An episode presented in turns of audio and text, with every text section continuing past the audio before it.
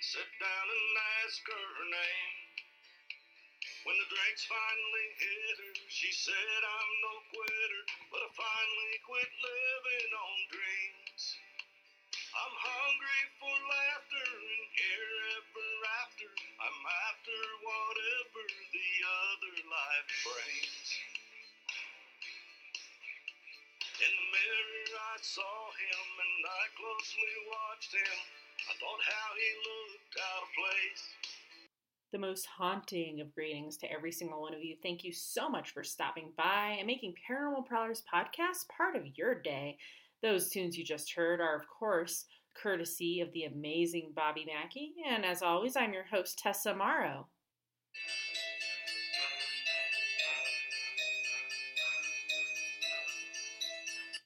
In Mount Holly Township, New Jersey, you will find the former Burlington County Prison. Now, today it's a museum, a place that you can visit, and for a certain price can actually go and conduct your own private investigation. But back during its reign as a prison, it was home to some of the most dangerous men, women, and children out there. One of those to call the prison home temporarily was Albert DeSalvo. This was before he was known as the Boston Strangler, of course. It was a place where, in the prison yard, public executions were conducted and was the last prison in the state of New Jersey to actually have a public hanging. Burlington was considered to be one of the most notorious prisons in the Garden State. The prison before this was located several miles away from the courthouse, a place where the inmates would often have to be transferred for trials, court dates, and what have you. Now, depending on who was being transferred, this could be very dangerous, putting the innocent at risk. Now, something had to be done, and rather quickly. So eventually, the prison that we see today was built in 1810, welcoming its very first prisoners the following year in 1811. And the location couldn't be more convenient, as it is literally right next door to the courthouse. No vehicle needed, my friends.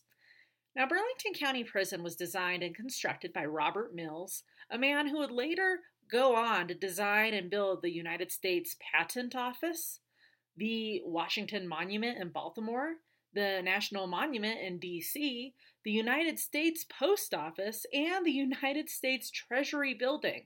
That's pretty impressive, if you ask me. And he's also built several other prisons throughout the country.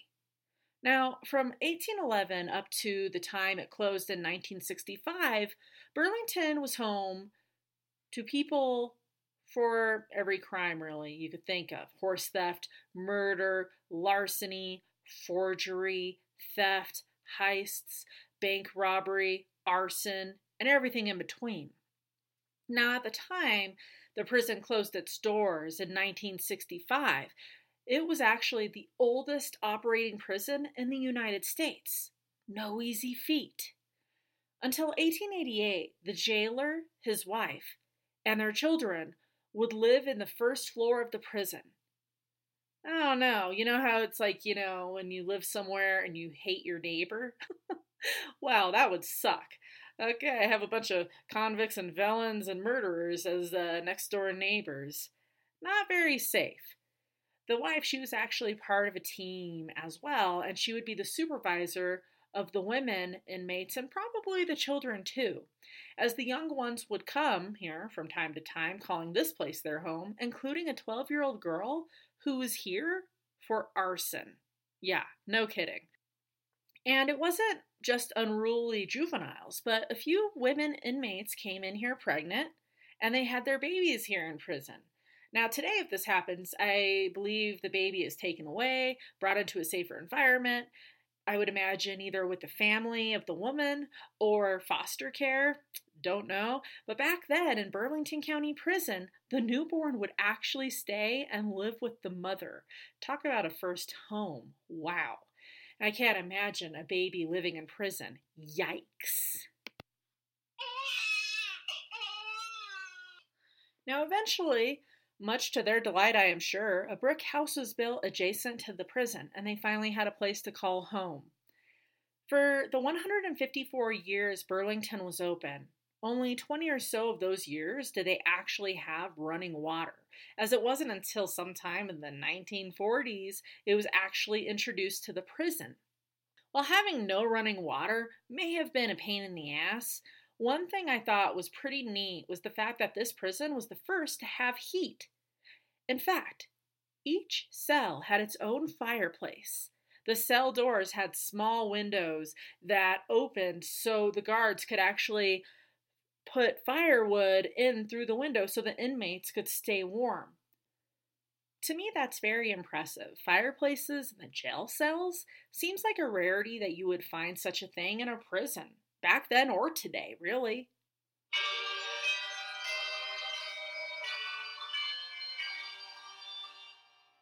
Escapes. Burlington and escapes, they kind of went hand in hand. At least 67 escapes occurred here. Some were by repeated offenders. The first documented escape that I could find happened eight years after opening in 1819. In 1865, one interesting escape takes place involving five inmates. They managed to punch a hole through the ceiling. Their plan backfires, though, when one of the men proves to be a bit too big to fit through the man made opening, and he calls for the guards and lets them know about the escapees. Two are captured and brought back, but guess what? The remaining two, they are never found, never brought back in. So who knows what the hell happened to them? Least it wasn't like Alcatraz where they had to swim back and it's like, did they drown? Did they die? Hypothermia? What happened? No, these dudes had a little easier escape way to go, you know, not navigating through frozen cold waters. So who knows? Now, sometime in the 1920s, a group of inmates successfully get through the prison's lowest level. They are getting close to the kitchen when suddenly they come face to face with a trustee. Each are surprised to see the other. Like a desperate animal backed into a corner, the inmates have gotten so far in their plan and so close to taste that sweet flavor of freedom. Oh, yeah, baby, just right. That they cannot stop now. The end result, they brutally murder the trustee. Come on. I saw another time that the warden was delivering some medication to an inmate, and as he opens the cell door, he was attacked and beat to death with an iron rod. I believe this inmate was also involved in the killing of his fellow inmate, the trustee in the kitchen. Now, not too long after this brutal incident, two prison guards were murdered, also beaten to death. The killers, they were deemed insane and sent to an asylum. In 1933, a mobster dude named Eddie Adamski who was doing time for trying to sell a ring he got from a heist, escapes by sawing off the bars of his cell window. He made a rope that consisted of about, oh, I would say 20 feet, made from his bed sheets. And here's one for the books. One death row inmate broke free as he was walking in his death march to the gallows. His date with the hangman was quickly approaching, and it looked like he may be a no show.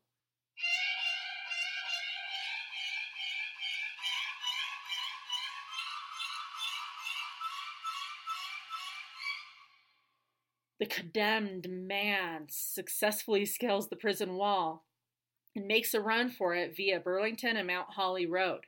His freedom lasted only a matter of seconds as a well known detective catches up to the man and tackles him to the ground. He is brought back to the gallows where he finally meets his maker. A little about the man who tackled the death rower. Detective Ellis Parker, he was a celebrity in the law enforcement world. His stats were damned impressive, and he worked his ass off to get it that way. He solved 288 of 300 major crimes that he investigated. During his long career, he would send several people to prison, the gallows, and the electric chair. He was known as America's Sherlock Holmes. There were times that he would solve a case without even having to leave the comfort of his own desk.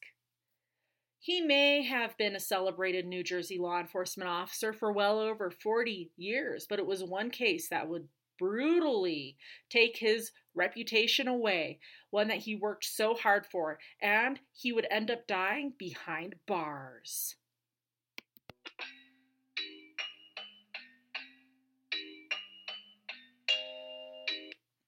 The woman walks into the nursery and up to the crib, and she smiles as she looks down. And in a fraction of a second, that smile is replaced with pure terror. Where's Charles? She runs to the bathroom and knocks on the door. Anne, did you bring Charles in there with you? The answer sends chills down the woman's spine. No, no, I have not. Where is he? She searches the house, but the 20 month old child is nowhere to be found. The man who solved crimes like no other was asked personally from the governor of New Jersey to investigate the infamous Lindbergh kidnapping case. He should have said no, but who could blame him? He wanted to find the person or people responsible for the kidnap and possible murder of this ever so sweet child who was not even two years old yet. It became an obsession. And again, who could blame him? One day, a man that Ellis has known for quite some time, several years really, walks into the detective's office. Enter Paul Wendell. Ooh, Paul. He tells Parker that he has inside information regarding the location of the Lindbergh child. Paul says he will only give this information if he's compensated a ridiculous large sum of money. Give me my money. Things begin to happen that make the seasoned detective Parker very suspicious of Paul Wendell. After discussing things with Governor Hoffman, Governor Hoffman, I know we have Bruno Hauptmann for this, but something just doesn't smell right. In my gut, I know Paul is involved. I trust you, Detective Parker. That's why I got you on the case. I'll make some calls and we will delay Bruno's execution. what happened? The grand jury drops all charges against the man who knew way too much about the kidnapping, Paul Wendell, and on April 3rd, 1936, Bruno Richard Hauptmann was strapped to the electric chair and he was executed. Now, since day one, Bruno, he claimed his innocence. Was he? Who the hell knows? If he was involved, he did not act alone, that's for sure. In their heart of hearts, Ellis and his son, Junior, they knew, they knew that Paul Wendell was definitely involved. No ifs, ands, or buts about it. No doubt. What happens next will seal their fates. They kidnap Wendell. During this time, Wendell writes a 25 page confession, giving more details, only details someone involved would know. He talks about the disposing of the body and so much more. He also shares that his wife and his own children were also part of the kidnapping, or at least had knowledge of it. Now, Ellis Parker Jr., he's paroled in October of 1941 after spending two years in confinement. He was granted full pardon by President Harry Truman. His father, the once legendary detective, well, he was not so lucky. While in the penitentiary, he became ill and he died behind bars. Now, I have mentioned some of the deaths that occurred here. Now, one day, people woke up to see this in their local paper. Suicide in jail on Monday. Henry Prickett, a young man about 23 years of age, was arrested for drunkenness and committed to Mount Holly jail. When the turnkey went to his cell on Tuesday morning, he found him dead, and the impression was that he committed suicide by taking a dose of arsenic. And then, of course, we have the executions. One man to be executed was Joel Clow. In 1831, he was living in a boarding house in Bordentown, New Jersey. He meets a young lady who happens to be the landlady's daughter, Mary Hamilton, who had sadly just become recently widowed. He became obsessed with Mary, and in his mind, he considered her his property. He fabricated this relationship that she loved him, and this was all news to the widow, who had been seeing someone else. When he finds out about this, he loses it. In his statement to law enforcement, he claimed that he was in his room, he was about to commit suicide, and while he was in the middle of the act, the door suddenly opens up. Mary, she walks in, and when she sees what he's up to, she, like many people, would walk up to him and try to stop him. She and grabs his shoulder. And, you know, this is just to stop him. He pulls out a long bladed dagger and plunges it into her chest. He stabs her 11 times. He shows no remorse and he never denies the murder. He says that he loved her so much and he was so absolutely devastated about her rejecting him that he was driven insane and committed the heinous act. Mary, she had a young daughter, and once she was murdered, that sweet child became an orphan. People were shocked when this happened. Before the murder, he was considered a down to earth guy, a nice person, mild mannered, quiet, and well liked. Well liked or not, it only took the jury two hours of deliberation. The verdict? Guilty. His date with death was scheduled and in the books. On the 26th day of July in 1833, Joel Clow would be executed. While he was awaiting execution, he was originally put in a room on the third floor of the prison. Now, someone went to go in and check on him. I don't know if it was just to check on him or give him food or whatever. And they noticed that the death row inmate had been cutting through the wall in an attempt to escape. And again, as we know, it's not hard to escape in Burlington. He is moved into the dreaded dungeon, and after spending two weeks down there, he promises to behave and says that it's not fair for the people who come in to visit him that they have to deal with the uncomfortableness and the wetness and the dampness and coldness of the dungeon. Amazingly enough, the sheriff actually agrees with him and brings him back to the original room where, uh, hello, he recently tried to escape. Fast forward a short time later, a few days before his execution date, he manages to escape. Shocker. Later on that same day, he's actually found a few miles away near the Delaware River and let's just say that when he came back, the dungeon was awaiting for him. Now, on July 26th, he finds himself on a scaffold, and at 2 p.m., he is launched into eternity. And about 30 minutes later, his body is let down, laid into a simple pine coffin, and is buried on the prison grounds. A huge tree marks his final resting place. Now, you know, it's rare that a woman is executed. It's still not very common. I believe since 1976, there's only been 17 women who've been executed. The most recent, January 13th of last year, Lisa Marie Montgomery.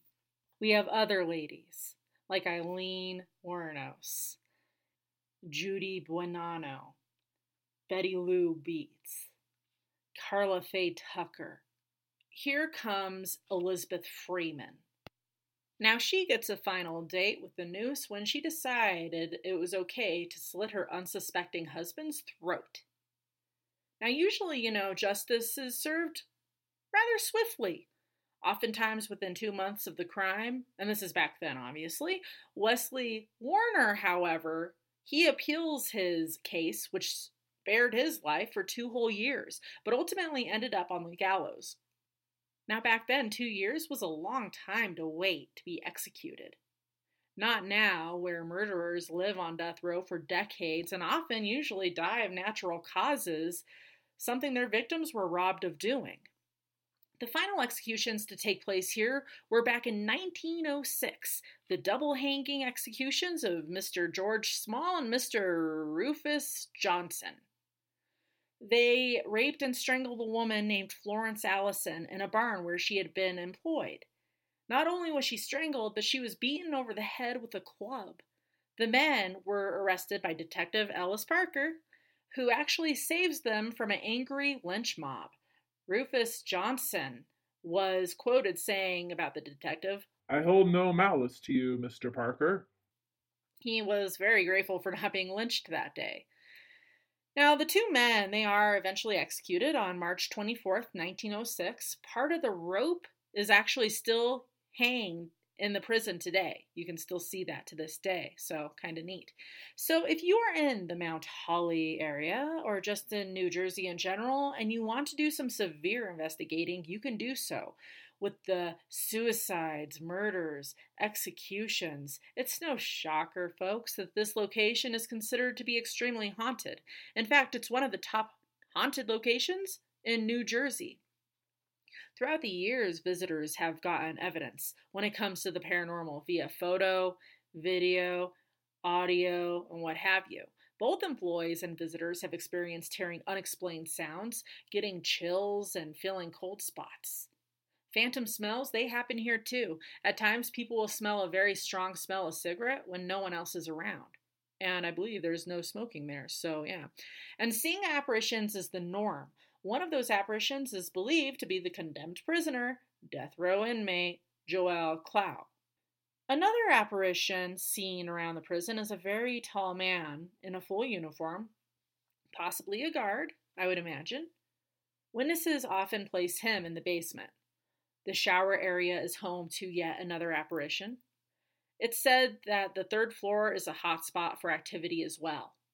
And yet another location that's active, and no shocker here, is the gallows. Many who've come here feel quite an unexplained, strange sense of electricity in the air. They also get chills. And believe me, they're multiplying.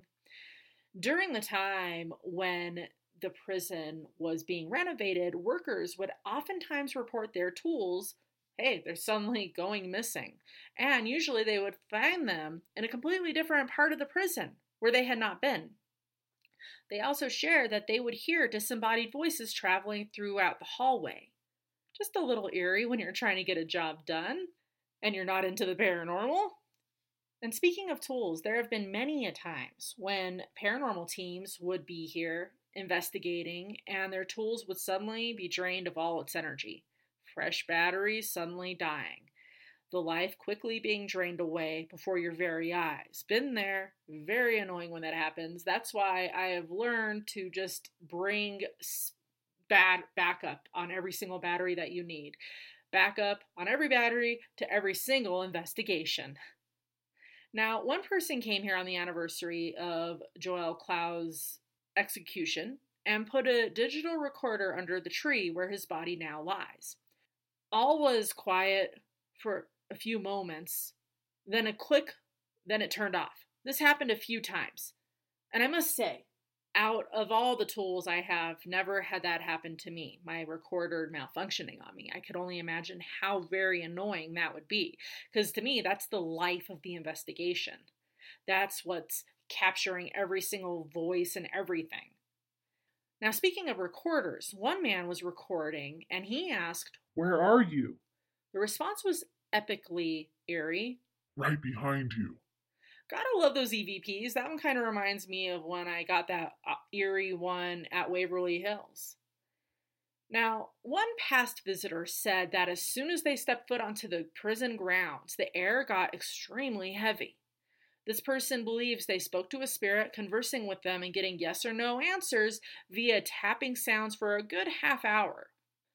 One team came and investigated here one night. One of the people was a medium, and as she walked up the gallows steps, she suddenly freezes and she's unable to go further, as if some invisible force would not let her pass by. She felt like she literally hit a wall and suddenly felt very ill. She shares that she saw two men, and in her words, she said this They were ragged looking, clothes in tatters, sweat and tears running down their faces, far away, glassy look in their eyes. One man's lips were moving. And she says it looked like the man was repeatedly saying no. No, no, no, no, no. Like he knows what's about to happen and he just like can't comprehend that he is about to die. This is possibly residual haunting. You know, these two men, they're reliving their execution. And I believe these men are most likely the two that were executed together. Would make sense, right? George and Rufus for the murder of the lady. And I saw online that on Fridays and Saturdays, you can have the place to yourself from 7 p.m. to midnight for 10 or less people, the price, I believe, is $350. For 11 to 20 people, it's $700. Those are the prices I found. Unsure if that's still accurate or not. You might want to check it out before you commit. Now, in my experience, I have to say that every single jail, prison, asylum, sanitarium that I've been to, it always, I, I always feel the sadness, the despair, the desperation. I feel death. It just, it's one of those places that not many good things happened, you know? And so it doesn't surprise, especially, you know, places where people were executed. And so, yeah, I'll have to put Burlington County Prison on my old paranormal bucket list as it continues to grow, grow, grow, grow. Did you enjoy this week's episode? Yes! Listen to the others, they are equally awesome. Haven't heard every single one yet.